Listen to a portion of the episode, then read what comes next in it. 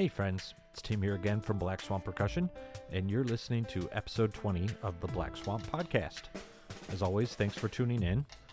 Feel free to subscribe wherever you listen to podcasts and have fun exploring our growing collection of episodes. We've had some great conversations with BSB artists and educators like Todd Meehan, Andrea Venet, Matthew Lau, Adam Hopper, and several more over the last year. So, this next episode is somewhat of a pod swap or podcast co op with Josh Quillen of So Percussion.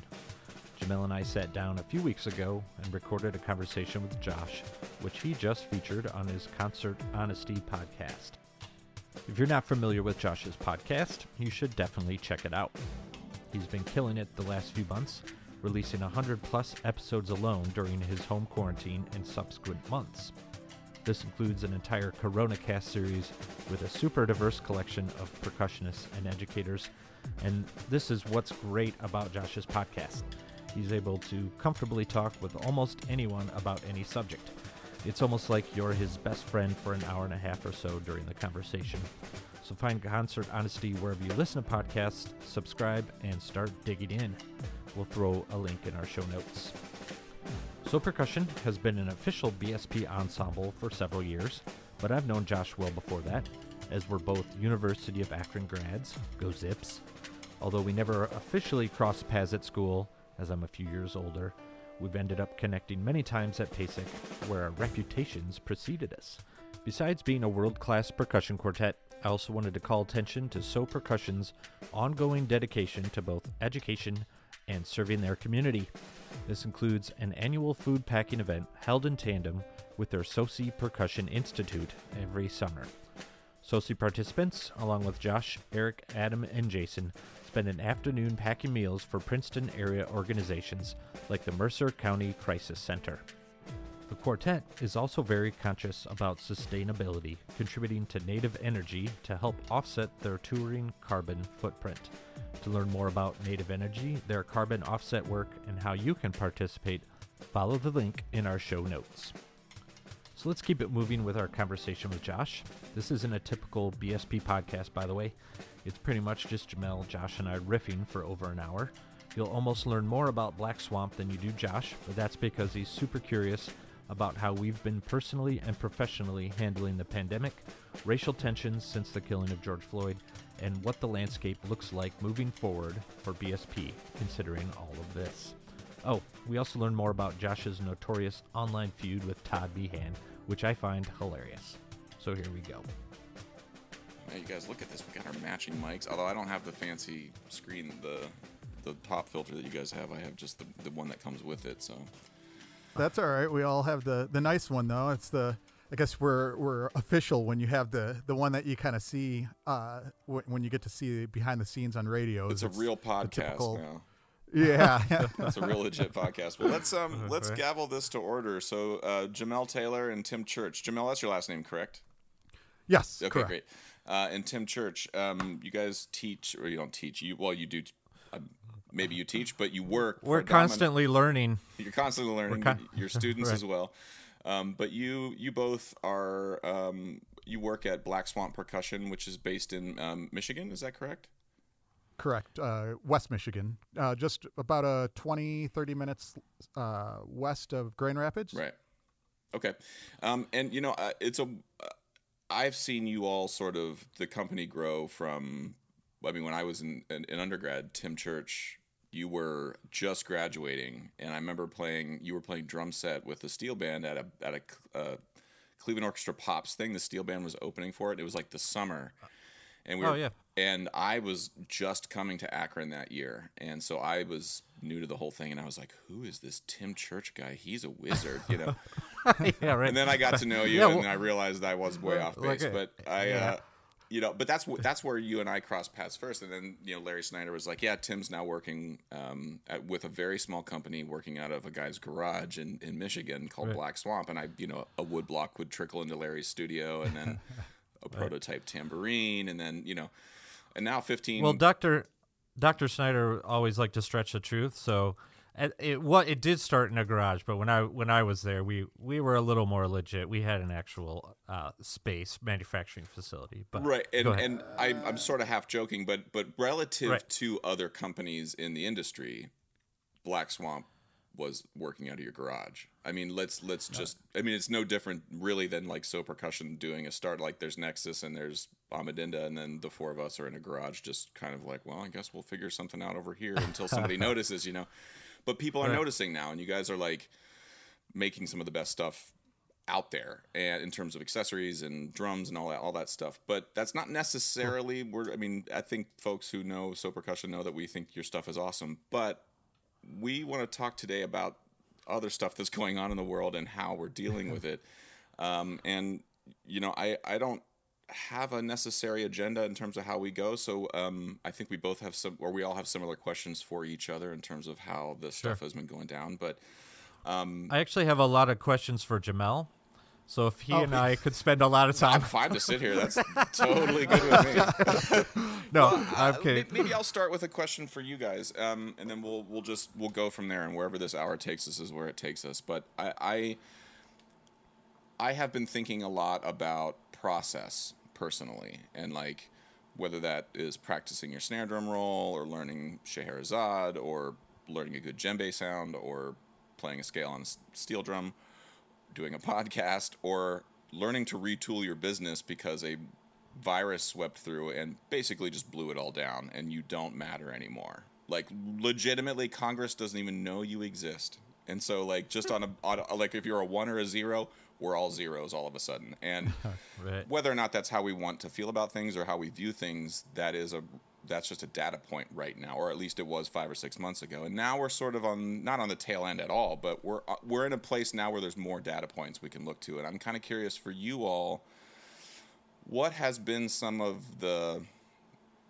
what were some of the first days like when you get notification eric you know eric uh, is it soy is that how you pronounce his last name Soy, Uh, like soy. the sauce, Soy. soy sauce. so eric Or the soybean. Right. So Eric is sort of you know it's an organization he founded. I am I, maybe there's there's more nuance to that, but let, I'm just going to say Eric seems to be the guy sitting on top of this thing, and if it fails, he's going to make sure that it's his fault. You know, like that's that's sort of the vibe. You know, I got Well, that. yeah. I got the emails from all the institutions I worked for too, saying we were shutting down, and so I'm kind of curious, like, what was that first day like for Black Swamp and all of you, all of you, sort of staring at each other when this happened. Well, uh, it it was definitely a little crazy and a little weird because, uh, but I I mean I give a lot of credit to Eric, like you like you said. I mean, he's he's the the, the head of honcho, and I think he was very proactive with, uh, you know, with what the governor was was was putting out prior to.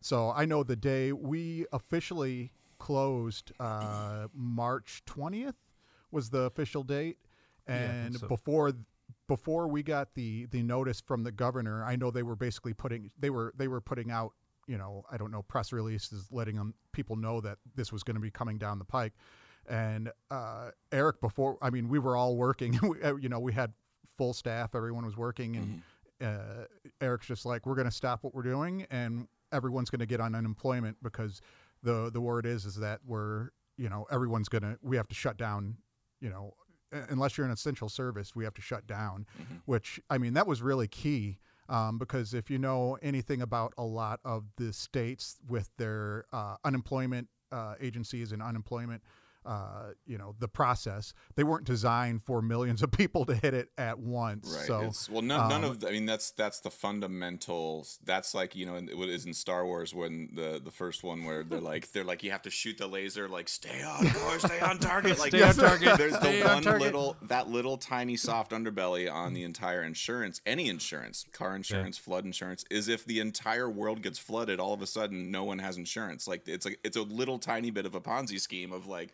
let's hope not everybody li- realizes this is all Yeah. fake. Yeah. you know. well Yeah, well it's or not crazy fake, because but you, like you, you know, it's it's it's tenuous at best.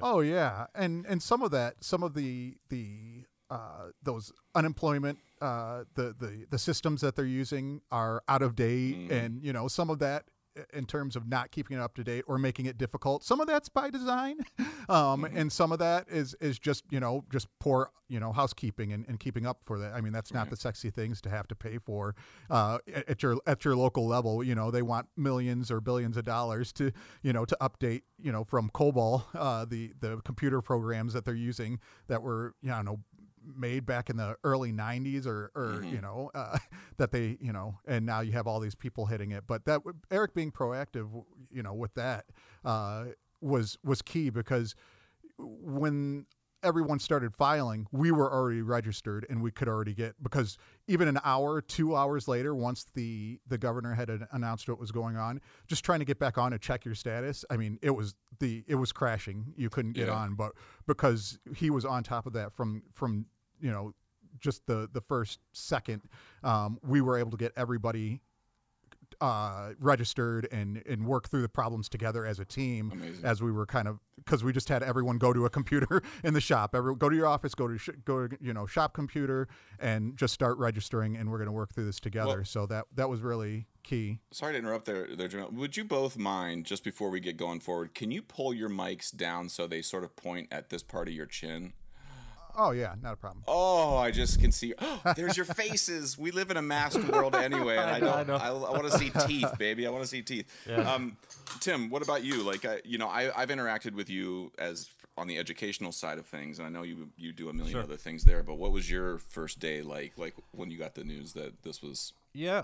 Well, happening? I mean, we were all, uh, like just Jamel said, we were all in the same boat. We were all there together, um, and we were. I think Jamel and Eric and I kind of keeping an eye on what was happening even that morning. Mm-hmm. And it was actually Jamel's, not Jamel.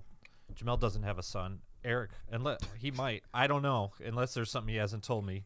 Eric has a son who lives in Colorado now, and he's actually the one that texted Eric and was like, "Yo, we I literally just heard like Governor Whitmer's gonna shut down in Michigan," mm-hmm. and so that's that's when Eric literally pulled everybody together.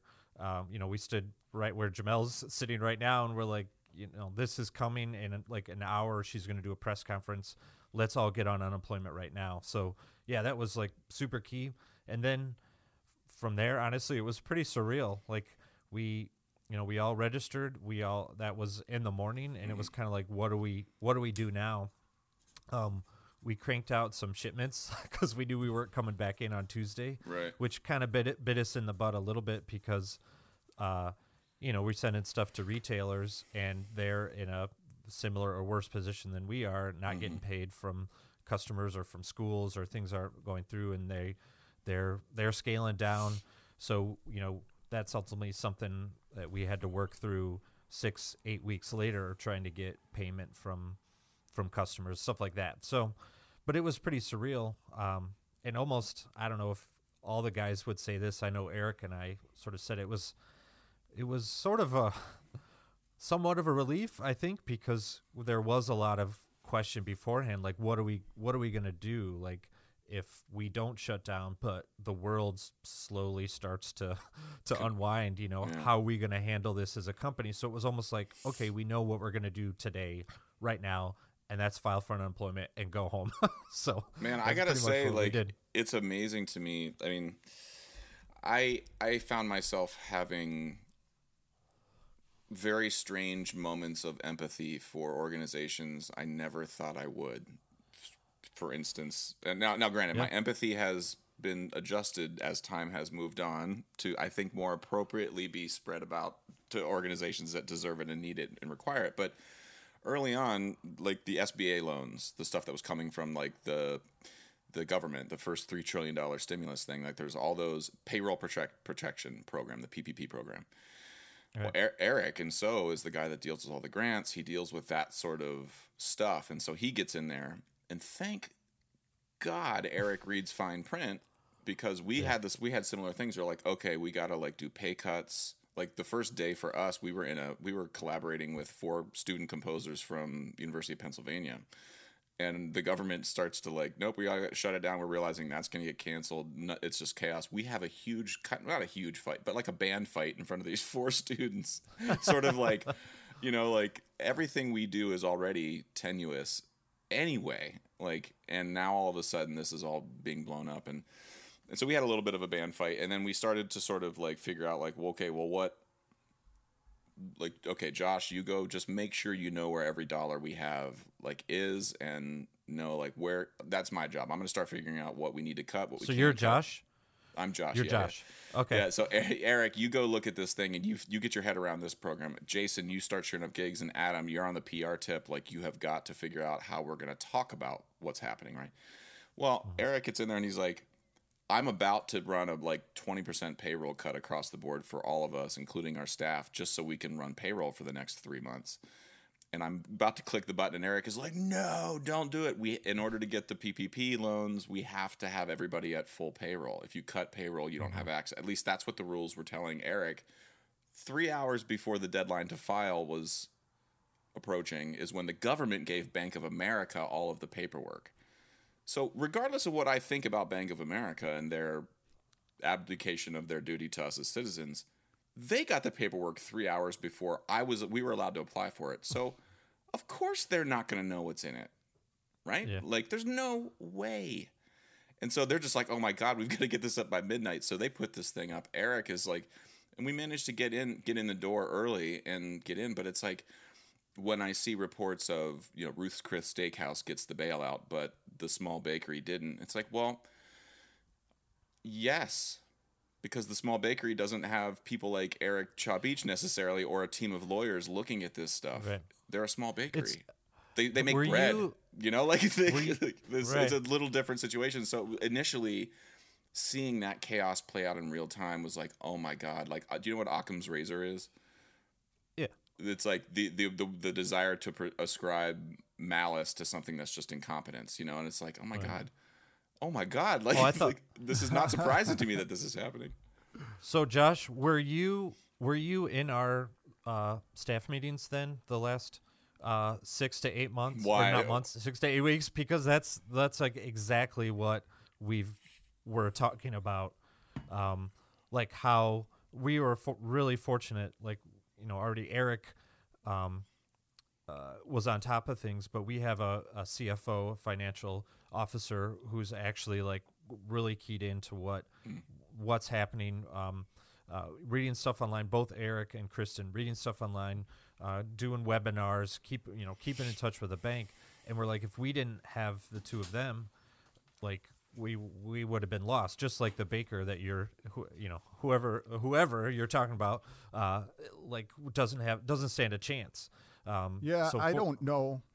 I, I mean, I don't know if when if when you're a small business, I don't know how you balance those new, uh, you know, grants and new loans and stuff that you wouldn't even know that you're eligible for a small business. Because let's think about it. You know, when you're a small business, you're usually getting into something that's your passion. You're not getting into it to do the finances. No one, most people don't create a business Me, you know, I mean, unless you're, course, yeah, y- like- well, I mean, you, yeah, yeah, you know, a, a CFO or, or accountant, you, you want to work with numbers. But if you're you're a musician or you're Mm-hmm. a baker, you, I mean, you chose that to do you, work with your passion. So all these other you know government you know benefits that would be in there i mean that's stuff that you would think you would never have to look at Yeah. or you, you know and if you're a small business you can't really afford uh, if you're if, you know to to pay you know a, a, a cfo or someone you know uh, you know a top notch bookkeeper. I mean, a lot, but we've gotten really lucky. The bookkeeper that we have, I mean, she's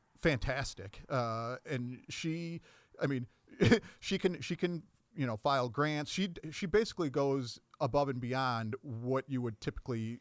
You know, I think a lot for a lot of small businesses, you have someone who's doing your, your, your bookkeeping, and maybe they're in a couple days a week or Yeah. or something like that. She she was in every day, um, and she can she I mean, just short of making instruments, she can do anything. She's a superwoman.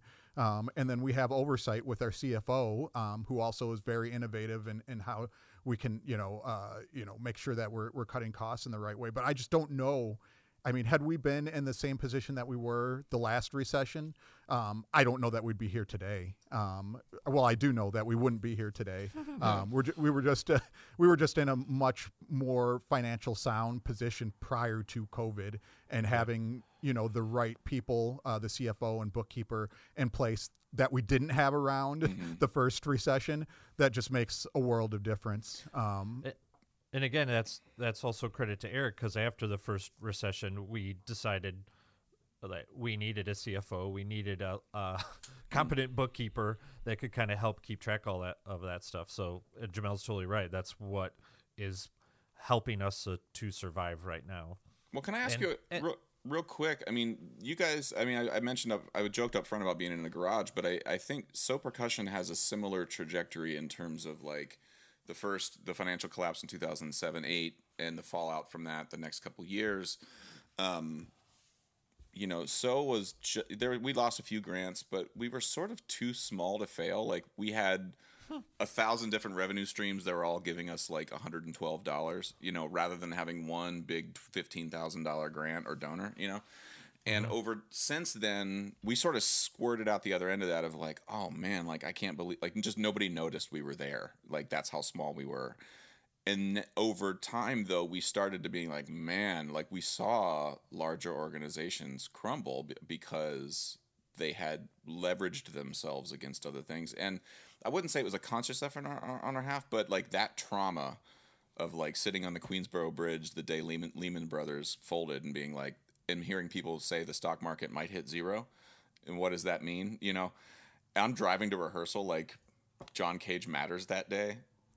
Right. you know and uh and uh i you know but that trauma i think then you know two years later when so gets a gig i'm like well, i'm just going to stick $500 in the savings account. And then we just did that every gig and we're not like out of the woods by any means but now i think we're we're definitely not too small to fail anymore but I think we had put a few more like floaties on our arms in the last 10 years. And now that there's a flood, we're sort of like, we're all paddling like the rest of everybody else. But Right. it seems like with you all, like the little things that Eric and you all sort of like started to put in place and you saw where the holes in your ship were, you know, and you started to, you patch them. And that, I'm curious if that was a, like, looking back on it, are you seeing those things? Like, how are you prepping thinking forward now? Like, we're now in another trauma. We'll have another one in 10 years that's similar to this.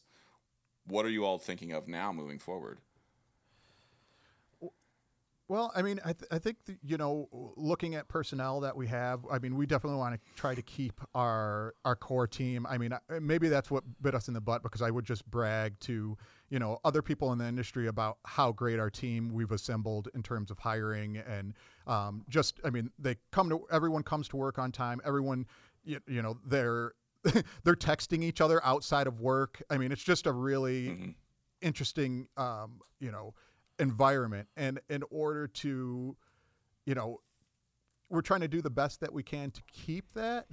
Um, you know, I know I'm getting off t- task from the, No, the but I, I mean, the, some some of the best things that we we have is you know we've got a, a, a solid bank account going into that, and that's something that we didn't going into the recession. I mean, that's just being uh, honest. You know, we were, were you know running as as lean as we can uh, in terms of what we kept on the shelf for inventory and you know uh, what we paid employees and uh, now we're we're you know hiring the CFO and someone to you know uh, look for grants and uh, help us with you know loans and stuff like that. Even though I mean Eric would say that he's not great at that stuff, but I, mean he's just been clutch. I mean I don't know any. I mean I, I think of it being if if this was my business, there's just so much that I wouldn't know, and that's a combination of Eric you know, taking the initiative to find those things, and on top of it, you know, our CFO helping point out all the things, you know, and the, because it, it's a network, you know, It- the more people you know,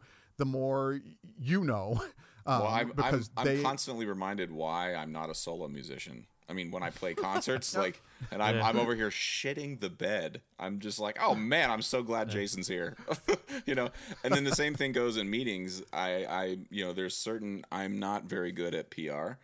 I don't know how to use social media properly to advertise for things um, and build a followership, but Adam and Emily do, and so I'm just really glad that they're. I don't have to think about it, and there's some. There's a little bit of solace, and that means that I can use my time and my energy more efficiently on the things that the organization needs me to do, which sometimes is money managing, but is also playing concerts. Like I have to if I don't do that well, then none of this matters. If you guys are super good at managing your budgets and the CFO is awesome, but your wood blocks your wood blocks crack every time you hit them, the CFO doesn't matter at that point. Like, like, you know, like it doesn't matter. Yeah.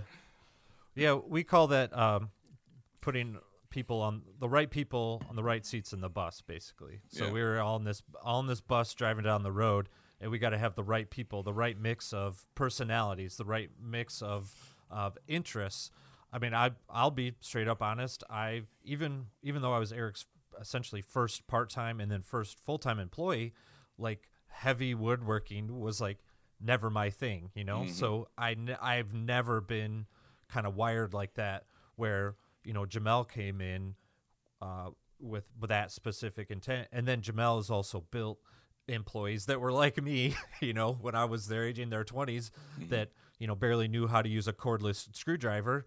And and now they're making log drums and they're making wood blocks and temple blocks and tambourines and stuff like that. So it's and then we have the right mix of personalities. So I think like kind of what Jamel was getting at is we have like an awesome mix of um, men and women right now that kind of have those different areas of interest and and passion and and stuff that kind of keeps us all going, keeps us all moving down the road.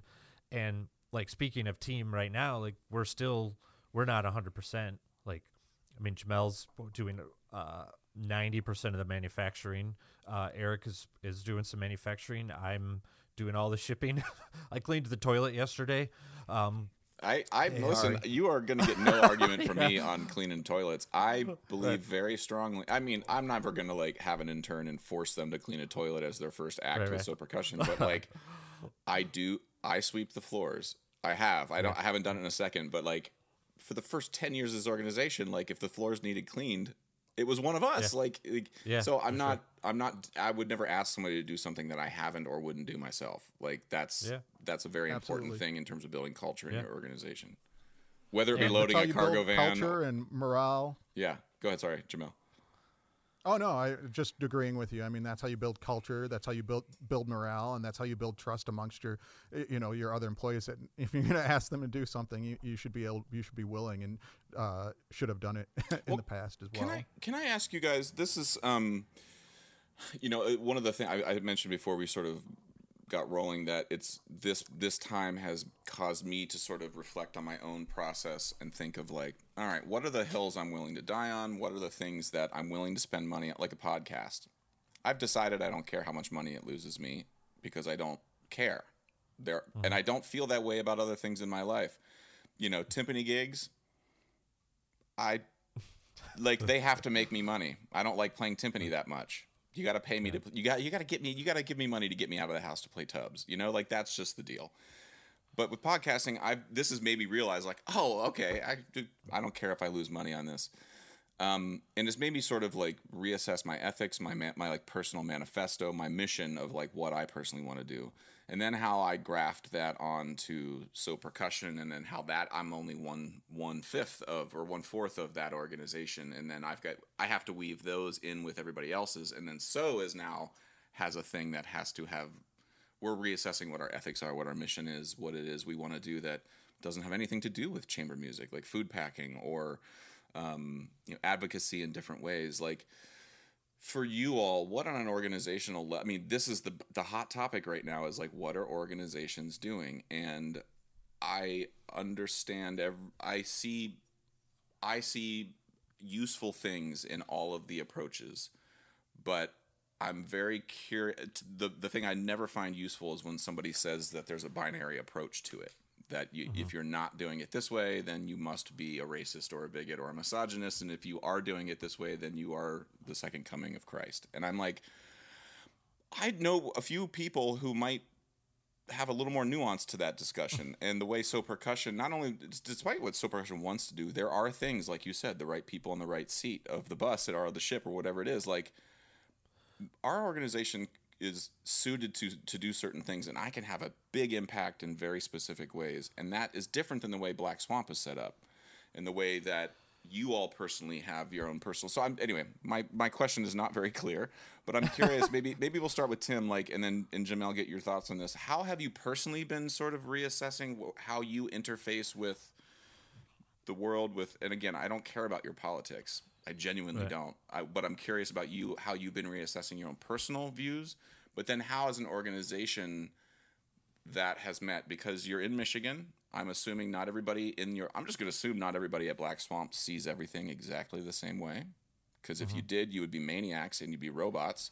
Um, Right. So, long question is over. Tim, What- how have you guys been thinking okay. about this? Yeah. Um. Well, I'll start. I'll start at the end first. What? Yes. N- not everybody at Black Swamp sees things the same the same way politically, uh, religiously, uh, socially.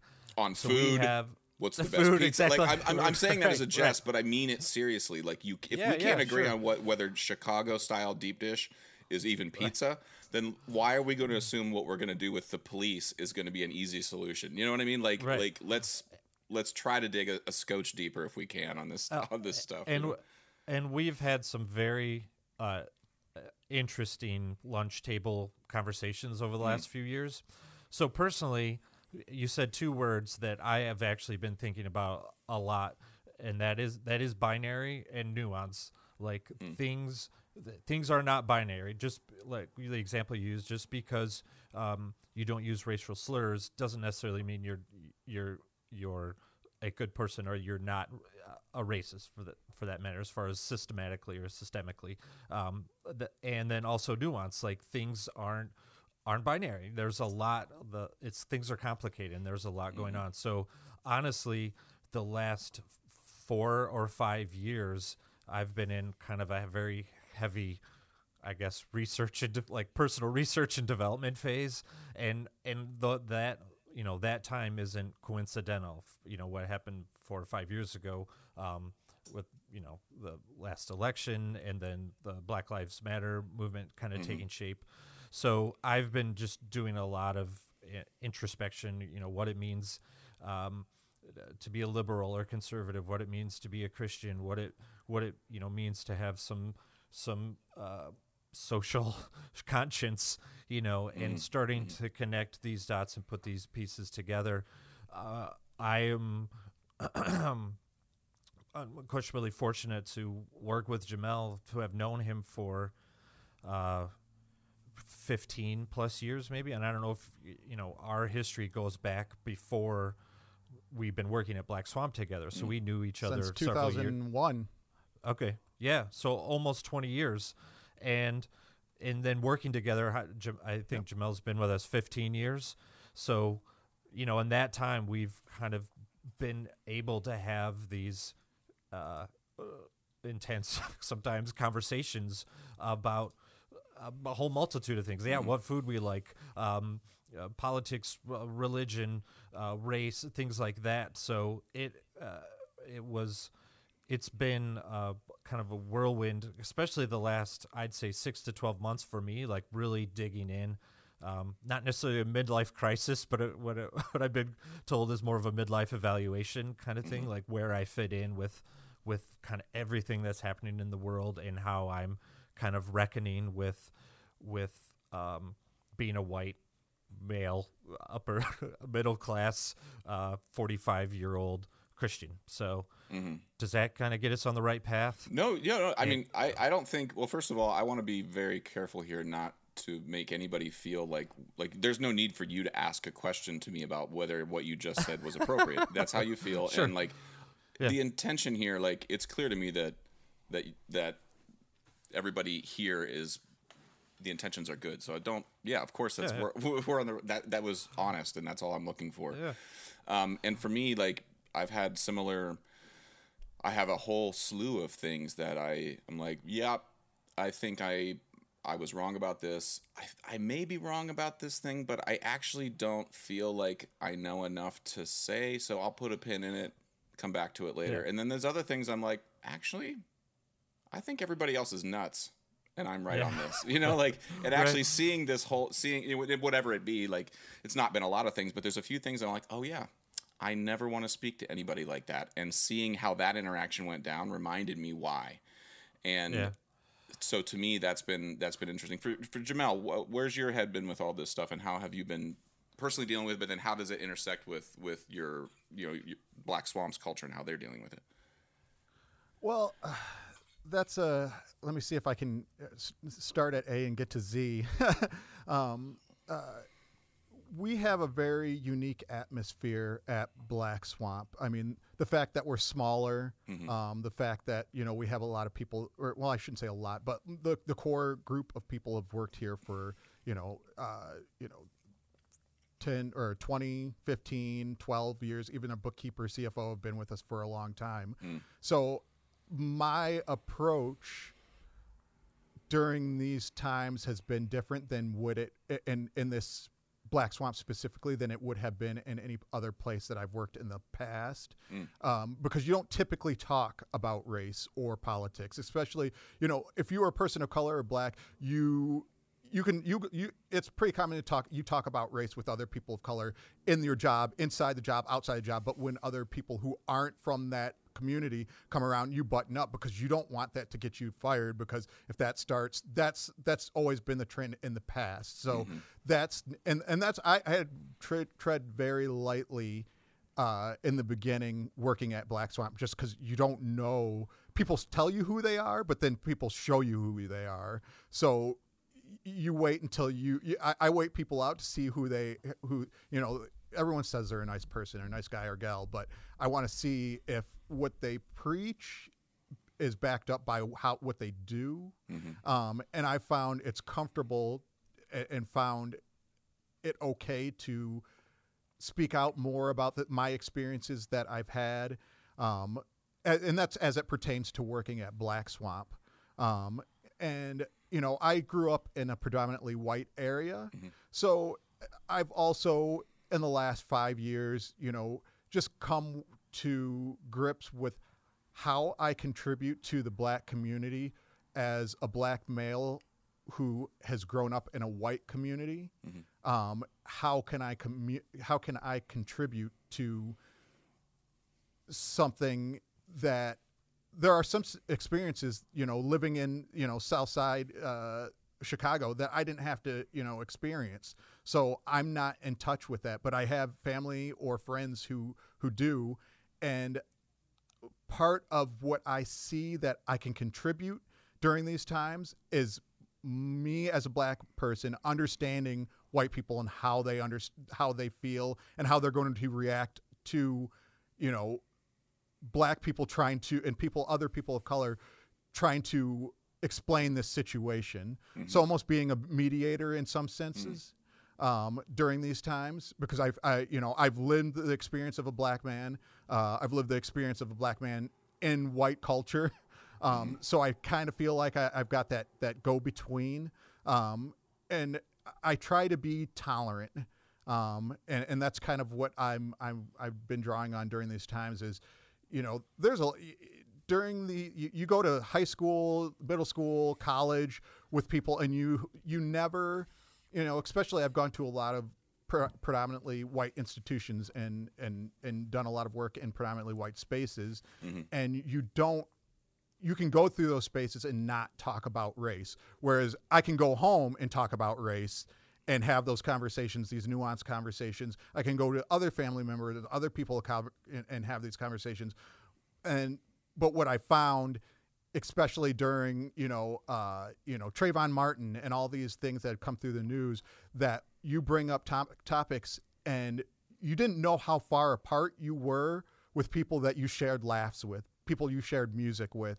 And and just because and it's like well yeah they didn't experience that. And I didn't help because I didn't ex- express my you know the, my displeasure or my mm-hmm. uncomfort my discomfort with family member or you know some of their family members that said certain certain things that because I just wanted to as a black man growing up in white spaces just wanted to assimilate and try to be the same even though I was you know had parents who you know you know grew up during you know the civil rights time and were denied rights themselves that would would tell me you know they're not looking at you the same. And I'm just like well no I'm the you know you can't tell me that Billy and Bobby that live down the street that their parents are going to treat me differently they they treat me just the same but it's like no uh, they don't. And, and and that's you know and and me not pointing those things out was to no one's benefit. Um but when you grow up in those spaces you always want to it's embarrassing to ha- to have to have your parents come into those situations and and and feel like they have to protect you um, yeah. from those things or you know uh, deal with. I mean, the first time I was ever called the N word was when I was on the playground in in, in middle school or elementary school. Mm-hmm. So and having them come in and and deal with that was extremely embarrassing. I mean, and I didn't talk about that with a lot of my white friends. A lot of my white friends would say, "I didn't know that happened." It's like, yeah, and the principal got involved. I mean, that was a whole deal. Yeah. but they would say it's, but it's embarrassing to be a black man in that space. To when you just want to go and hang out with your other white friends, you don't want to alienate them. So for me, during these times, I've just kind of been taking it as a time to kind of explain that yes, these are my experiences. Yes, these things happen, and because you a, lot of white people will look uh, of my white friends will look at me and say you know oh but you're not like those black people. It's like yes i am. I am those black people. I am all black people. So when you say those things and say you, those you know, you know hurtful things about that the black community you're saying that about me as well. So i need you to understand that and i need you to listen to me as a person who can connect with that community uh, and, and, as a part of that community and use that as your way in to ask questions. Let's have an open hearted conversation because I've known you for, you know, 20, 30 years. Mm-hmm. I've, I, you know, so let's take this opportunity because I know where your heart's at, but you just don't understand all the history and you didn't have the same talks that I did with my parents. You know, we went to different homes. We came to the same school, but we went to different homes and had different talks and we had different experiences. It's amazing to me that, I mean, like, I mean, you just hit the nail on the head. Like people that you know for 20 or 30 years, your parents, like your grandparent, like the first time I heard the N word was from a grandparent. And um, this was a person who taught me how to throw a baseball and, you know, all of the things and was fought post World War II, was in the Navy Seabees, like fought the Nazis. Like, I, you know, so it's, the, it's just so so messy and and this inability or the fear i think of just trying to talk about this stuff is the thing i think that keeps us back most times. I think most i will say a lot of you know when i hear people say things about you know the midwest is on fire with you know don't go there. There's streets filled with maga hats. And i'm like yeah you'll see a few. But i'm going to push back a little bit on this idea that the streets are filled with maga hat wearing people. And they're like, yeah, but Charlottesville. I agree with you. I, I just I don't want us to have the perception that every street is like that because it's not true. And here like I'm going to share my experience. I grew up in a very small rural town, cornfield all around. Two black people I think in my entire high school. The first per- black person I ever really spoke to was Cliff Alexis, who's a hmm. Trinidadian man who just randomly because of my high school percussion teacher Joan Wenzel brought him like it was like this total happenstance thing because Joan being an advocate for the steel band, that was my interface with a black person who sat me down and said I have scars on my head because a cop beat me. And I was like why would a cop beat anybody? Like I didn't know. Like uh-huh. I never inter my my friend Steph Hanner her mom was the cop. She would come over to our like she would drive by and flash the lights and we were like oh my god it's Miss Hanner you know? And so for me that like as a 17 year old kid that was my first in- interaction with somebody of like i trust her. She brought him. He told me something i don't understand but i trust him because she brought him. So he must be huh okay. Interesting. And then mm-hmm. years go by and i meet him again and i see him again and then i meet Ray Holman and then i meet Boogsie Sharpe and then i go to trinidad and it's like you have these experiences but most people don't not most people, a lot of people don't get those experiences. And when I see people make binary statements or have this these tensions of like, just like, oh my god, if you just played in a steel band for five minutes, you won't have all the answers, but the conversation will just be way easier. Like it's not the payoff's worth it, I guess. No matter how hard the conversation is, the payoff is worth it. Um, and I'm really, I don't know. I just like these times right now when you were asking sort of like we were talking about what we are going to talk about. I, I, I'm very I don't know about you guys like I'm very concerned about us as a people as a community and our inability to sort of see each other as common ground rather than two plots of land that need to sort of convince each other that you need to come over here because your plot of land is rotten.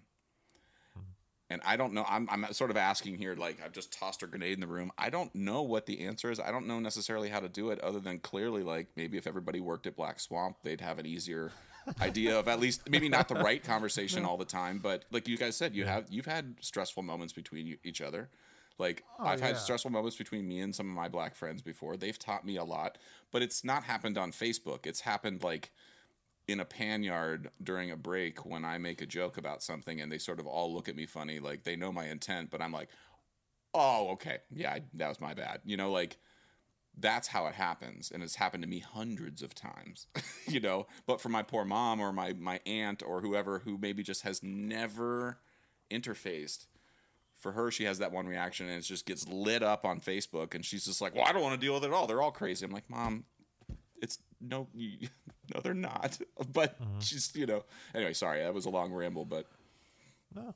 Uh, I mean, I think it's, I mean, it's just so ingrained in our, in our society that sort of binary nature. Yeah, it's either you you agree with me, or you don't. Or I saw a, a video on on YouTube that that doesn't agree with something you said or I said. So whatever you said or I said is discredited. So, um, I don't know. And I, but I do think, like the adage, like it's, it, you know, we can agree to disagree. I think is fair to a point too. Like we can agree to disagree on what kind of pizza you like, okay, but you, we can't agree to disagree on on on how to treat our our fellow human beings. you know what I mean? Right, like right, right. so so um.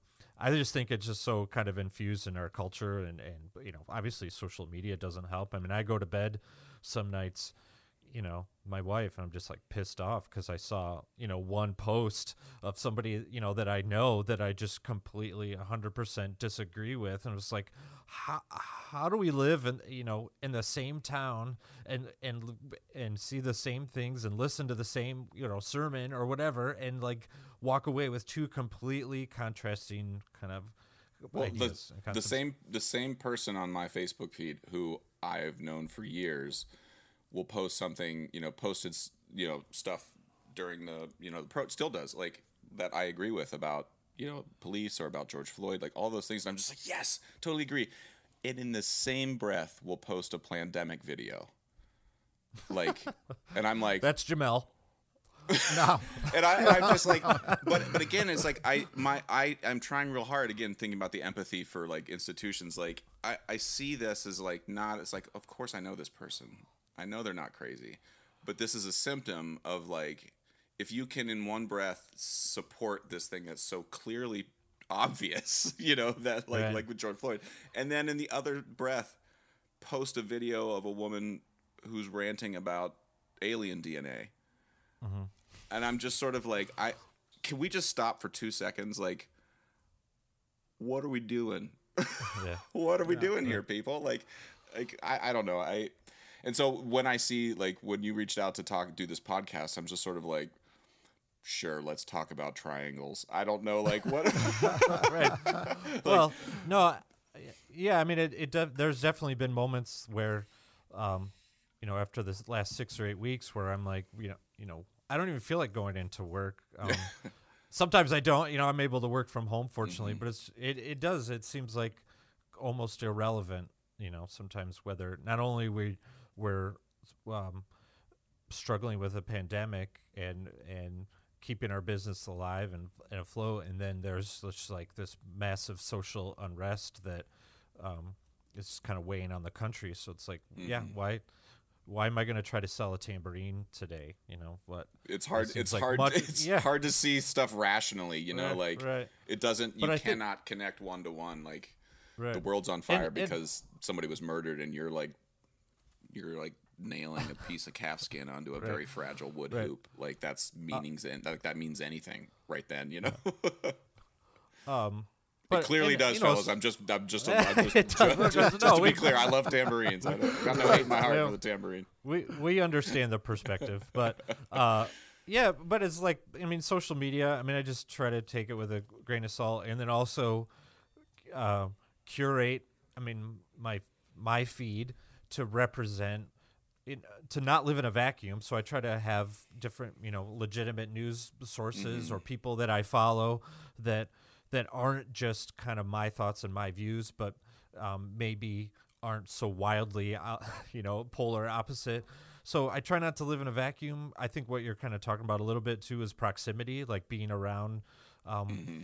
people that look, that talk, that act different than you, and it's it. And I think you can do that um, online or with you know even through the the business through the company. I mean, I fully admit it's hard in West Michigan.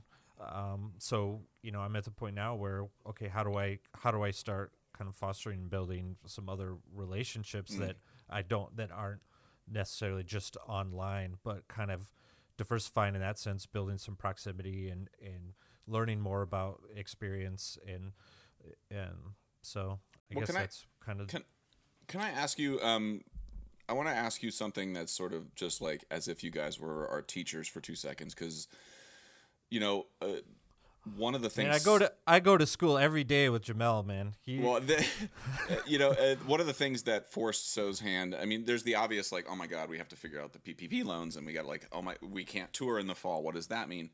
But then we had SoSI was coming up, and you know, you guys have been supporting SoSI with product and and you know, and just being involved almost since SoSI started, it seems. But all of a sudden now we had to do something that for 11 years was in person, now online. And we, I was already zoomed out from teaching in the in the spring, and I thought it was going to be a complete failure. And there's something odd that happens when you have a sort of you don't have plan B. There was no option to sort of it was like we had to do it. You know, we had money on the line. We had students who had applied and were like accepted. So, and the Sure. thing that it did is it sort of forced us to get better at a lot of things we had been putting off, like recording ourselves at home.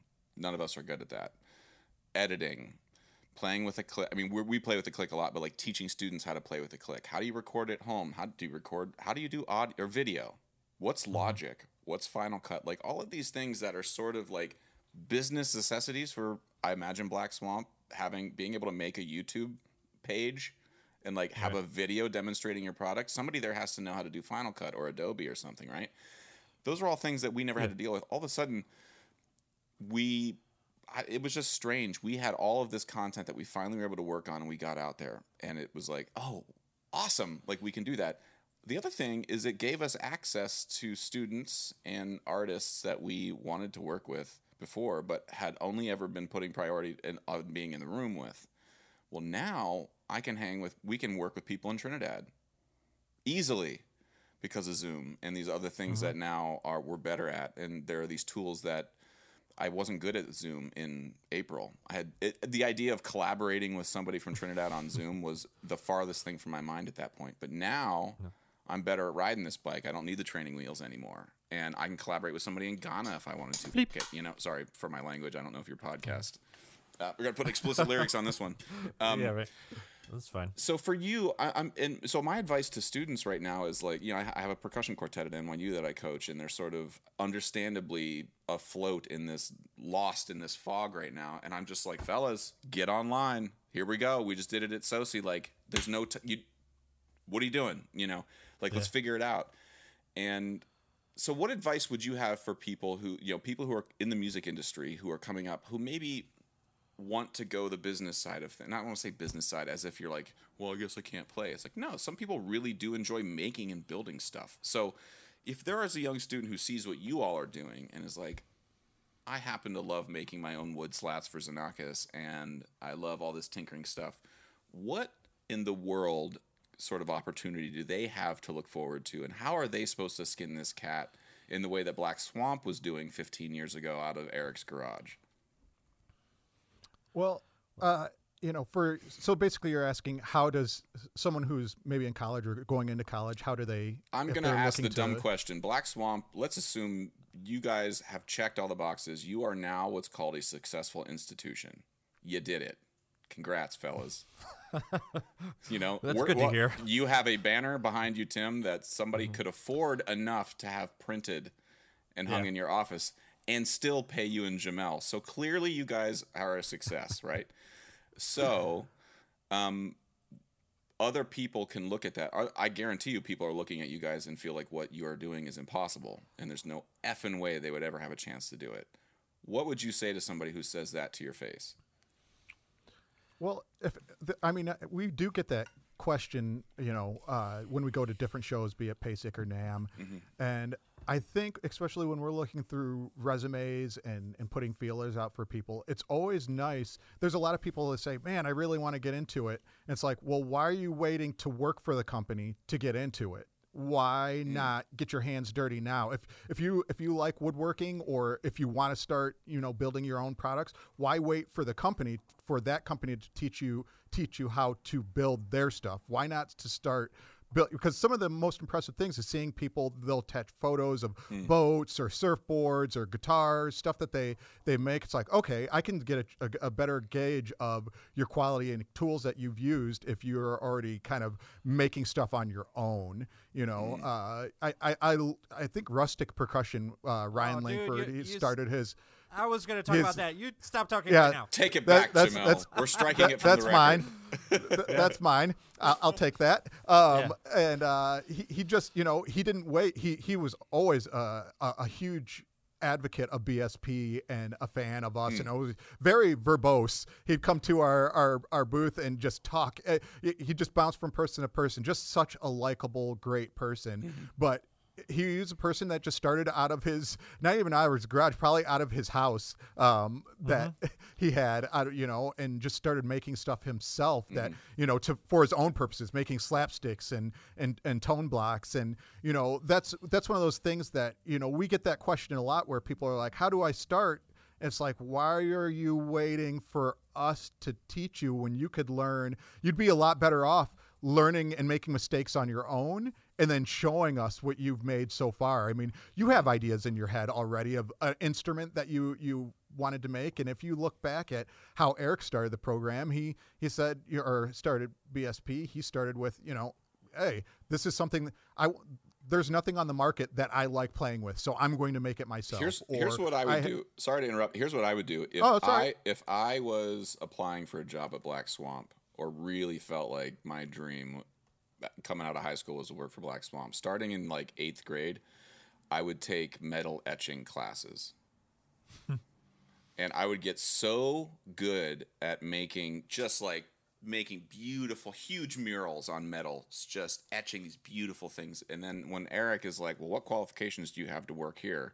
I would go right to the nut of what I think Eric does when no one's looking.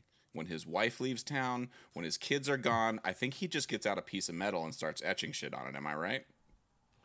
Uh, yes and no. He put in a lot of time. Uh, You bite your tongue, Jamel. That's exactly what he does, and you know No, okay, so You that's it. exactly what.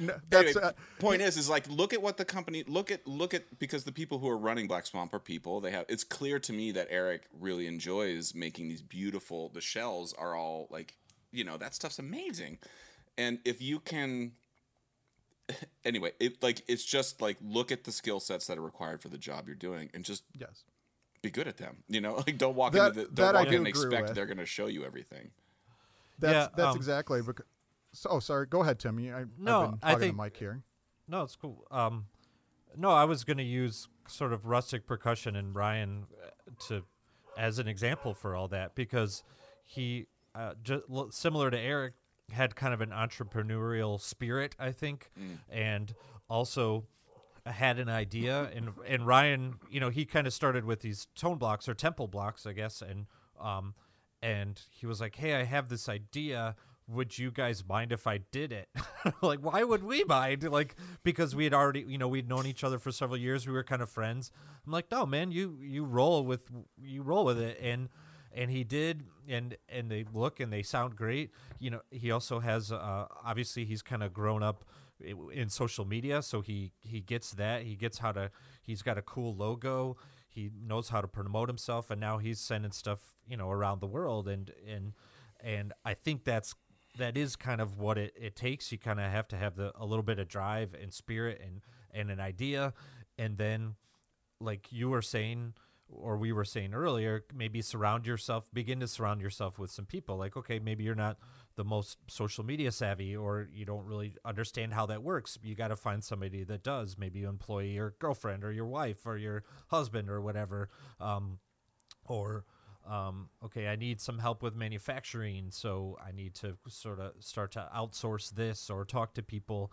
And I, I think Ryan, I mean, again, to come come back to that, uh, just because we know him, we've known him for several years, is I kind of done a, a good job starting to put that together. Um, you know, we do get inquiries a lot about whether we have internships, you know, because um, if they can kind of come work here, and we have, you know, maybe one in the past, and it was sort of a favor to a, a friend of a friend type of thing, but it, it's just kind of hard because even though we I know we I think what you were maybe alluding to, you know, we've made it, you know, we're this successful company and maybe we look larger than we actually are because, you know, right now in the office there's I think Eric's still here. I see his car, so he's somewhere.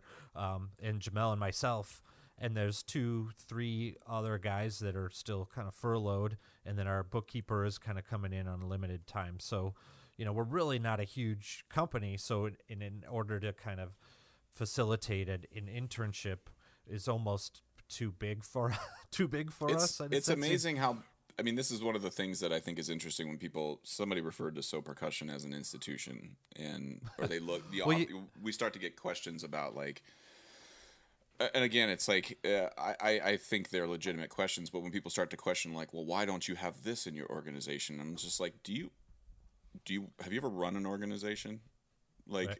I I agree with you. I wish that we had a policy in terms of like like I, there was somebody came in once and was just like, why are all of your receipts not locked in a filing cabinet at least twenty three feet away from every non full time employee? I'm like, what in the hell are you talking about? like, like, get the hell out! No, I can barely play four mallets. Like that's I'm not worried. I'm worried about my Reich piece and my left mallet flying out of my hand. I'm not going to measure where my receipts are kept near my intern. You mm. know, like like do you understand what it takes to run a like you i think people look at organizations and they're like they they assume everybody's google and that there's like that everything is like this well-oiled machine. It's like man every day black swamp doesn't exist tomorrow unless you three and your cfo decide to wake up and put your shoes on and come in. Like that's how mm-hmm. fragile all of this is. And so to assume that you guys have like this, I, when I say you've made it, of course I'm, I, of course you have. you know, you you built you built something out of nothing, essentially. But you know, other people don't see it that way. I, it's hard for me to see it that way. I see you guys. I've known you, Tim, when you were the only contact at Black Swamp. I didn't even know Eric was there. It was just like you and Eric, you know. And it's now to this thing now where I'm seeing advertisements. I'm in like Europe and I see random advertisements for Black Swamp in a very tiny university in the middle of London. You know, like Oh, yeah. that's not that's a that's a symptom of something good, I think, you know. So anyway. Um yeah. I have a question. yeah, please. So y- you guys have a board though, right? we do. Yeah. Okay, so what is what? Obviously, that's not day to day stuff. So what No. is what what happens in the board room then? Like what kind Um, of decisions or Well, that's a good I mean, direction? prior to the coronavirus outbreak, we were in a process of doing a lot of board development. I mean, initially, if you're not, I mean, you guys don't have a board, right? ah, other than No, The because four of us, you're yeah, really. you're a for-profit organization or an LLC or whatever it is. But non-profit organizations, for folks who don't know, need to have a board of directors, minimum of four, at least in state of New York, it's minimum of four people. You have to meet a certain amount of times a year. There's all these rules governing, you know, Robert's You have to rules keep of your order minutes and all that stuff. and it's all again stuff there wasn't a class of like robert's rules of order and Messiaen, you know at yale when i was there it was Right. you, you got one you didn't get the other and so yeah but we get together with the board and initially it was like it's like david lang larry's on our board um, some close friends of ours and it's initially sort of an advisory capacity and that's still a lot of what they do but we're, we were sort of transitioning with the help of a development director um, transitioning our board into something that's a little bit more fiduciary in terms of uh, not that they needed to be rich people, but that they were their mindset was less of a like, hey, you guys need help learning what a budget is, and now we need to have people thinking about how to fundraise to make that budget happen. You know, um, and so keeping having people on our board who you know can bring in money is a thing that boards do for nonprofit organizations and that was something our board never functioned as because i just felt bad having my best friends like Larry Snider on the board and being like, by the way, Larry, you have to give us fifteen thousand dollars or you're off the board. like that's what bigger organizations do. They have what's called a give or get. And if you don't give twenty thousand dollars, you at least you have to bring in twenty thousand dollars from fifteen different donors or whatever. And if you don't, you're politely you're shown the door. You know, um, we're not the type of organization that could look any of our friends in the face and ever do that. Um, but we've been growing it, and that's sort of where we're at now. And the board, our board functions to help us strategize mainly. Sort of like we plop down everything we're doing in front of them. They never look us in the eye and say, "You need to play Christopher Rouse instead of, you know, Caroline Shaw." What they say is, "All of these concerts look great we think your salaries are too low and we you know you need to raise those and we think you why is your touring budget so high this year you know they, they'll ask questions of things just to sort of like make sure that what we told them we want to do is what's actually happening um, and then they help us sort of think big picture like what do you guys know these are all this is great this is five years from now and you're commissioning xyz person and you're playing here and there but where what are you doing in 20 years like where where do you want to be we need to be thinking about that too. And so that's pre-pandemic. That was what our board was predominantly focused on. But now during the pandemic, they're all dealing with their own crises too. So Yeah. we've tried to keep them involved, but also understand that like what a, an organization can rely on their board for these days is now just different than it was before. And so we're we're asking them for advice. Um, they look at our budgets. They help us think about. There's a million grant programs out there f- for specifically COVID relief, and how they all how people hear about them are from various sources. And it's like because nobody's there's not like the certainly the government isn't helping anybody keep this stuff organized. It's just sort of like a fire hose being sprayed all over the place, and you're just grabbing what you can and hoping not to drown. Um, and so our board has, has been helping us with that stuff a lot too. So Yeah, cool. Yeah, I was always been curious. So, so the four of you are running all like full day to day operations. Yeah, and we have- playing. we have an operations director, Shelby Blesinger McKay. Oh, right, she's, right, a, right. she's a great percussionist. Uh, has a trio called Troika Percussion. Um, and honestly, having Shelby in the organization, it's like she's a percussionist, and so she's really organized and does all the operations stuff great. But she's also a drummer, so there, she understands what it is that we're doing. And when we Mm-hmm. say we are going to play Pleiades, her head is like, "Where am I going to get six timpani?" You know Right.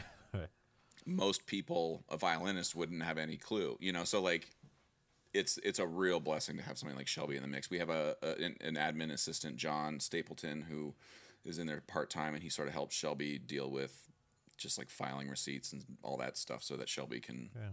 help us zoom out a little bit more. But in terms of the day-to-day stuff shelby sort of is the hub but the four of us are very hands-on especially now like running SoSI dealing with gigs booking um, managing budgets. Like eric and i are checking eric just had a baby so he's been sort of on paternity leave for a second but you know he and i are meeting every couple weeks to determine what so's drop dead date is. Should the mm-hmm. pandemic like let's say there's never a vaccine and we have to cancel our spring touring like unfortunately no matter what people want to think about how awesome it is to be in so percussion right now we're also having meetings that are like well april of next year it is Yeah. we're throwing a big party in april if there's no virus vaccine you know and um, Um. so it's like stuff like that that that um, we are still very hands on and and um, just and I think it's maybe not the healthiest thing all the time, but I think if this thing goes down, I think the four of us want to make sure that it's definitely our fault and there's we've we've looked at every corner of this for every dime that we can to make sure our salaries and our staff are employed. You know, we haven't reduced any staff, we haven't fired anybody, nobody's on unemployment. Um, and we basically said like, we'll keep the pedal to the metal until until the car slows to a stop, right. There's until you run out of gas. until we run out of gas. Uh, so what? How is SoSI done now, or are you like in the middle of it? No, SoSI. done. It was July Okay. 16th to the 26th or something like it was two Okay. weeks. And it was awesome. I mean, we did a, we had 23 premieres of, of new pieces that were all remotely collaborated on. And um, the students all made videos for. we, we there's a program called Soundtrap Okay. that was like a database where you could upload a file into online and then edit it in real time there. It was kind of like Google Docs. There's Eric Oh, okay. going to Sure, yeah. obsessively metal etch some, etch something in metal. I hope. Um, you know where you could sort of like Google Docs, but it was like first like Logic sort of, and so we we did a big NC, we did um, uh, and then all these brand new pieces, and I I learned a lot about editing and lining up Yeah. attacks and all these other things in, in Soundtrap that were after the fact. But um, but yeah, it was great. I mean, it was totally So wild. to even if-. Even if there's no no vaccine in the immediate future, like do you see so percussion going that direction? Like more kind of I- sponsored online performances or virtual I stuff or think well the weird the hard thing for us is the live streaming thing is tricky because we don't all live in the same state. So like I live in Connecticut, and so just like if I wanted to go to New York, Wait, you're all, you're not all in uh, Brooklyn right now? You don't all live in Brooklyn? Oh. no, no, That's two of us li- disappointing. Two, yeah, sorry. One guy does. We're Oh, okay. Brooklyn based only by one person. So once Eric okay. moves out of Brooklyn, we have to say New Jersey based. I Um, see. which doesn't quite roll off the tongue as it's not as hip glamorous. Brooklyn based does. Yeah, no, Lawrenceville, New Jersey based, so percussion. Right. But no, yeah. So it's harder for us to just like show up and do a live stream thing from our show or from our studio. I think also we everybody's got kids that are going back to school.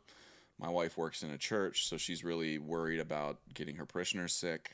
Um, So we've we've really just been like, let's just get good at the remote thing. SoSI was great, and the other thing too is let if touring gets canceled in the spring, and we've got this infrastructure that allows us to work and interface with people online, then that hopefully could be a revenue stream for us in the event that something else goes. We're just really hesitant to put all of our eggs in the live streaming basket because Sure. there's just no tell. I mean, if one of us got Yeah. coronavirus, you know, we have to cancel it. You know, it's over Yeah. for two weeks. Your your whole program shot. So Yeah. Um, well, just kind of stepping back a bit, like talking about maybe how we have to approach things differently as a company. Like, I think it's now that, you know, since COVID, um, I think it's sort of similar where I, we have to think. I mean, manufacturing is one thing. I mean, our our wood shop hasn't gone anywhere, but as far as marketing goes, and working with artists and educators, and starting to feel out how they're approaching performing differently, how they're approaching teaching differently, and then how we can kind of adapt to that. And some of it is is definitely a why didn't I think of that before the type of thing, which which honestly is the case even with product design and, and other things with the business. It's like, oh, why didn't we think of that ten years ago? But you know, I've done um, uh, last several years. I do a couple tours a year where I visit schools, uh, universities in a certain area. I take a bunch of gear. I talk about history. You know, little PowerPoint thing. We play through product. Well, obviously, I'm not going to be traveling. So how can I put this together as a as a, as a Zoom presentation or a total video presentation? So mm-hmm. kind of starting to work on, on that type of stuff. I think you know Jamel specifically and myself were a little ahead of the game with like even video production. So I mean you were right. I mean Jamel does all the the kind of recording and mastering for our sound samples and for our, our shop videos. I do all the the final cut editing. Uh, there's another guy here, Nathan, who's also uh, pretty involved in in the video recording aspect and in getting footage. So we we do kind of collaborate on that. So fortunately, like doing video type stuff or or uh, online content, um, I think we're we're already in a better position. You know, we went from using our iPhones, you know, running around taking to video stuff to getting you know going through a couple different high def cameras, um, you know, nice mic setup. And um, so I think we're kind of ahead of it there. It's just deciding, okay, what type of content do we now need to start working on? Like, uh, you know, PASIC is virtual this year. So how Yeah. can we, you know, whether we're not even sure how, if we're going to be involved in that. So, but how can we do something in tandem that sort are of. Are they charging money enhan- the, in the exhibition hall for Zoom? Uh, that I don't know. Are they yet. charging I by square footage again? I think so. Yeah, there's That'd some sort of, um, yeah. There, I'm. I don't either. I haven't seen it or it hasn't been rolled out yet. Some sort Yeah. of plan for an, a virtual exhibit hall and and vendor participation and stuff like that. So I gotta say, I mean, the, the the the initial sort of trauma and shock of the lockdown and feeling like, oh my god, I'm never gonna see people again. Yeah, that sucks to not be in person, but you know, I did. I think when the pandemic happened, I had I was on my like 83rd podcast, and that felt like, wow, I've done 83 of these. This is crazy. yeah, I'm at like 175 now. Like I did Yeah, 100 and I talked to people because I had been prior I had been saying I can't do a podcast unless I'm in person. right. Now, I, I've talked to the two of you more today than I have in the prior 15 years of the organization. right. And I think that says something that should say something to all of us that, yeah, this is not ideal. But if we are communicating more right now easily with this, then let's use this as a superpower rather than a kryptonite. You know what I mean? Like, Yeah, sure. let's figure out how to get get people face face to face. Let's figure out how to how to you know, you can take people into your shop now and show them how to tuck a tambourine where it's done. Yeah. You never did that Yeah. before. You know, and so Yeah. percussion we can do the same. I mean, people can I you know, I was mixing it's at SoSI. I was uh, I was mixing some of the students' stuff and I was like, "Oh, I'm going to be mixing your stuff." And they're like, "What does that mean?" They didn't even know what mixing was. Yeah. And I was like, oh, they're like, my five is a little off. My five tuplet was a little off. I was like, well, I'm going to be editing here in a second. I can just, let me fix it. They're like, well, but I need, let me show you what So Percussion does. because time in a studio, it's a thousand bucks a day. So we can't always, you can't, sometimes you can't afford to just go re record your five tuplet. And so what our engineer does is they go in and clip a little bit off of each one of those hits and scooch them all over. Now it's a five tuplet. And I, I so I, I would share my Zoom screen and show them how I did it, and they were like, "Oh, you guys cheat!" And I was like, "So does Bon Jovi, so does Taylor Swift, so does ev- so did Queen, so did everybody." Like, we don't do this on stage. Obviously, you try to play your five right, but what I'm teaching you now is a different thing, and that was something I never would have done at SoSI. Didn't have the opportunity to, and so I'm, it was I'm a pretty advantage. sure that I'm pretty sure Meehan Perkins does it right every time, every recording. I don't I don't think they're going lie- in and quanti- I don't think they're think- I quantizing think- stuff. I think Todd puts a quantizer on Doug when they play live, just so it squashes, it compresses everything Doug does into like an eighth note grid. So Todd just has a prayer of hanging on.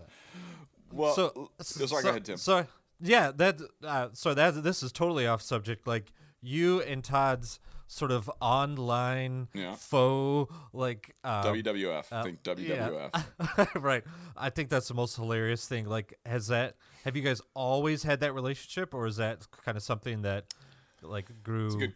It's a good question. Todd is a Todd. Well, Todd founded one of the was, is one of the founding members of So, and the, what I've learned now that I'm in my 16th year in the organization is that a lot of the way shit is given in the organization. I don't know how shit is given at Black Swamp. I'm sure it's given in its own unique way in various ways. But at So Percussion, the way people give shit to each other, I think derives from it's very passive aggressive very underhanded like uh-huh. like it's always a backhanded compliment or like and, and when i say backhanded i mean two hands backhanded right to the face. And, and it turns out todd todd is the sort of like pot stirrer in the organization and he would always do it and then be like he would point to somebody else and it would you know. Anyway so todd todd and i have a very similar sense of humor. I just do it out loud and todd is very more under the radar. And so uh-huh. i when we would hang out at you know, if me- former members of So would play with us, or you know, we do Pleiades or something, and you know, we'd cross paths a bunch, and Todd and I would always end up sitting together and just howling, making fun of everybody else at the table, just right. The mockery of Adam Sliwinski when me and Todd are in the room. Poor Adam. I, I mean, I owe that man my life because I just it's but so so online i think todd and i just really love the like i hate when people take i think it's important that people take your tambourine role seriously it is true that you need to have a good one in order to get in the cleveland orchestra i also think it can be true that it's hilarious that we spend so much time on a tambourine roll that we'll invest in beeswax and we'll invest in sandpaper and there's arguments and there's whole like la- that we call them labs at PASIC. Like Yeah. I don't think they're unimportant, but I also think it's true that it's funny. And so I'm able. I want to be able. I want us as a society to be able to hold those two thoughts in our heads equally and know that they're okay to be there. And so Todd and I are just. And Todd's whole like mo with his videos is just ruthlessly mocking everything. Yeah. Whether it be his own students, like have you seen the videos where he's like the kid's got a backpack on? It's all about the excuses you give when you're in lessons. right. Yeah. Like, oh, I had Yeah. it last week. Can we just talk? I would like. I just really need to talk to you about something. Like those those Right. lessons. And I just, I don't know. That's where I really, Yeah. uh, I really enjoy Todd. my favorite i've told him this before is when he like he's had his kids in videos and he sort of chooses kids out you know what what happened to my vic firth you know x eh, whatever mallet version mallet and they're just sitting there looking at him like i we we have no idea what you're talking about or or he had the board meeting with all the stuffed animals and Yeah. stuff so Well, i he- think it's he, um, hilarious I don't know if you know his wife Jessica, but I, w- if you ever are in their house, it's very clear that Todd has, and rightfully so. Like Todd, like it's it's Jessica is the smartest person in the house, and then it's Jack and then Luca. Maybe they're fighting for second place, and Todd is just like those videos are like nobody wants to play with Todd, so he's just has a camera setting up in his house, like, and now he's doing he's doing all the ones where he's like cooking or slicing watermelon, you know, like yeah yeah yeah anyway, I he's one of my favorite people on the planet, and um, Yeah. he's a really good teacher, and I think I think it's worth sometimes us all laughing at ourselves a little bit. So Well, and it's we definitely run the gauntlet here at work, and I know Jamel. J- Sort of, Jamel is my Todd Meehan, and I am his Adam Sliwinski. If that makes sense. So, and it, good, it you is keep that 'cause up, he Jamel. yeah, he claims that I'm a, you know, I, I'm an easy target. So, and I, I, I could take you, but we definitely, yeah, there's definitely a uh, sort of air of, it's camaraderie, but it, it can also, it, it's there's a Well, lot of making don't- Yeah. of each other ruthlessly. I don't know so- about It's you. Jam- definitely. go ahead. Go ahead. No, no, go ahead. Uh, I mean, it's definitely. I mean, and everyone gets it. I mean, you can almost say that's kind of the initiation when someone starts working here. Uh, is when you start getting made fun of. I mean, you can't wear any new item of clothes Yeah. without it being pointed out. As you know, Tim comes in with shorts. He never wears shorts during the summer. And it's like, oh my gosh, I've seen your knees. Like we, we call it running the gauntlet because you know you're going to get beat up because when you know if uh, if Eric hears me. You know, uh, teasing Tim, then he's gonna jump on, and it's Yeah. just a pile on. I, I, I have a. I mean, there's all the stuff. I, I totally agree that we shouldn't bully people. Like you need to be appropriate, all of that stuff. But I also don't trust organizations or people who won't give each other a little shit because if you there, there's a reason for it. I think like running an organization like you all run, it's not easy. You have to learn to do a million things that you you didn't set out to learn, and you maybe don't even want to learn. And so, mm-hmm. if you can't take someone calling out the fact that your knees are showing, and I've never seen them, then this is going to be a long ride. Do you realize how shitty this job is and how little pay you get? Like, come on now. Like, so percussion, it's like, you know, I'm going to give Adam crap ruthlessly, or people who are subbing with us or playing with us. It's like, bro, we're going to be loading a van at four in the morning like I need you I need you right now to be able to deal with this. Otherwise, you're going to crumble. And and it's Right. you know, again, not always healthy. In fact, rarely is it a healthy thing to lead with that all the time. But I think a little uh, being able to deal with a little bit of friction like that amongst your colleagues is probably healthy. It's it's healthy for sure, but and there's definitely things that have happened eight, ten years ago that still that still come Oh, up yeah, I mean- almost on a daily basis. Just Never goes away. Uh, just yeah, it's funny, but Well, hey, I, Yeah. I unfortunately have to go get a COVID test, not because I'm sick, but because a venue that we're playing next Friday is requiring me to have a COVID test. okay. The results aren't going to come back for 15 days, so Oh, so, So- it's pointless. who knows? I don't know. We're living just like I, I don't know. I got this email from the venue, and they're like, "You need to have this COVID test within the prior nine days." And I said, "Well, they're- told me eight to 15." They're like, "Well," I was like, "Well, I'm going to show up. So if you don't let me in." That's on you, but I will have had my COVID test. Welcome to Chaos 2020. You know, like I don't know what to tell you. Um, but I got to go get that knocked out. But uh, guys, it has been really nice to catch up with you, and um, I hope that this podcast turned out okay for you all to use. I know I used some Oh, yeah. language that, you know, I hope your adult listeners have heard, but I know that there's students involved, and I don't ever want them to feel weirded out. But it's been awesome to chat, talk with you all. This it's really nice to hear other people not have all the answers, but have had thoughts and sort of be in. You're in a similar. We're we're in different boats, but the same storm, and it it Yeah, sure. feels nice to sort of talk with you all about it. Uh, yeah. I no, I totally agree, and I know we've been kind of going back and forth, uh, probably for a couple months, like trying to kind of figure right. this out. There's so, been stuff going on. It's all right. oh yeah, yeah. So, uh, no, it's great to talk to you, and um, so thank you. I appreciate it. Yeah, thanks, Josh. It was great talking to you. Um, well, and and my on my end, if um, I would love, I know you guys do different people all the time, but I my door's always open. If there's anything you ever want to chat about, something new you guys are releasing, some new in- initiative you're all doing, even if Well, it's just I to hop on for ten minutes and chat, don't hesitate to reach out. Okay. I mean, my Yeah, cool. question is: I saw you guys do uh, a prepared uh, cactus uh, Yeah. during the NPR Tiny Desk concert. I'm waiting for you guys to do some kind of prepared pet animal. Um, Because I just think that, and, and but in completely in the so style, like I just want like the dog to whimper at the right time, or a bird to chirp at the right time, I- or you're playing on a uh, a turtle's uh, shell, uh, a live turtle, or a Okay, now, tortoise. we haven't used Yeah. live tor- tor- tortai, but um, we, is tortai the the, per- the plural of tortoise? It is now. Sure, I we'll go with it. We'll say it. We'll, we'll say it is.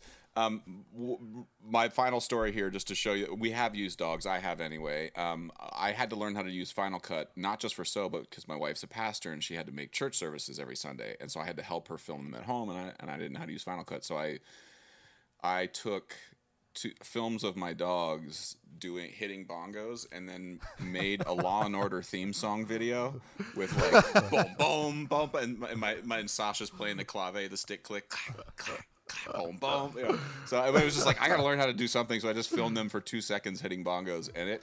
I'll send it to you. It's really telling of my process awesome. and where where I've come. So.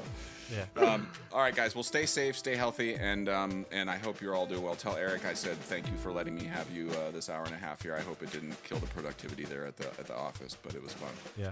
We're all Not good. at all. Thanks, Thank man. you very much. All right, take care, you guys. See ya. Bye. This has been a BSP production, recorded and produced out of the Black Swamp Percussion Home Studios. Audio and production assistance by Jamel Taylor and Nathan Coles. Intro and outro music by Adam Hopper.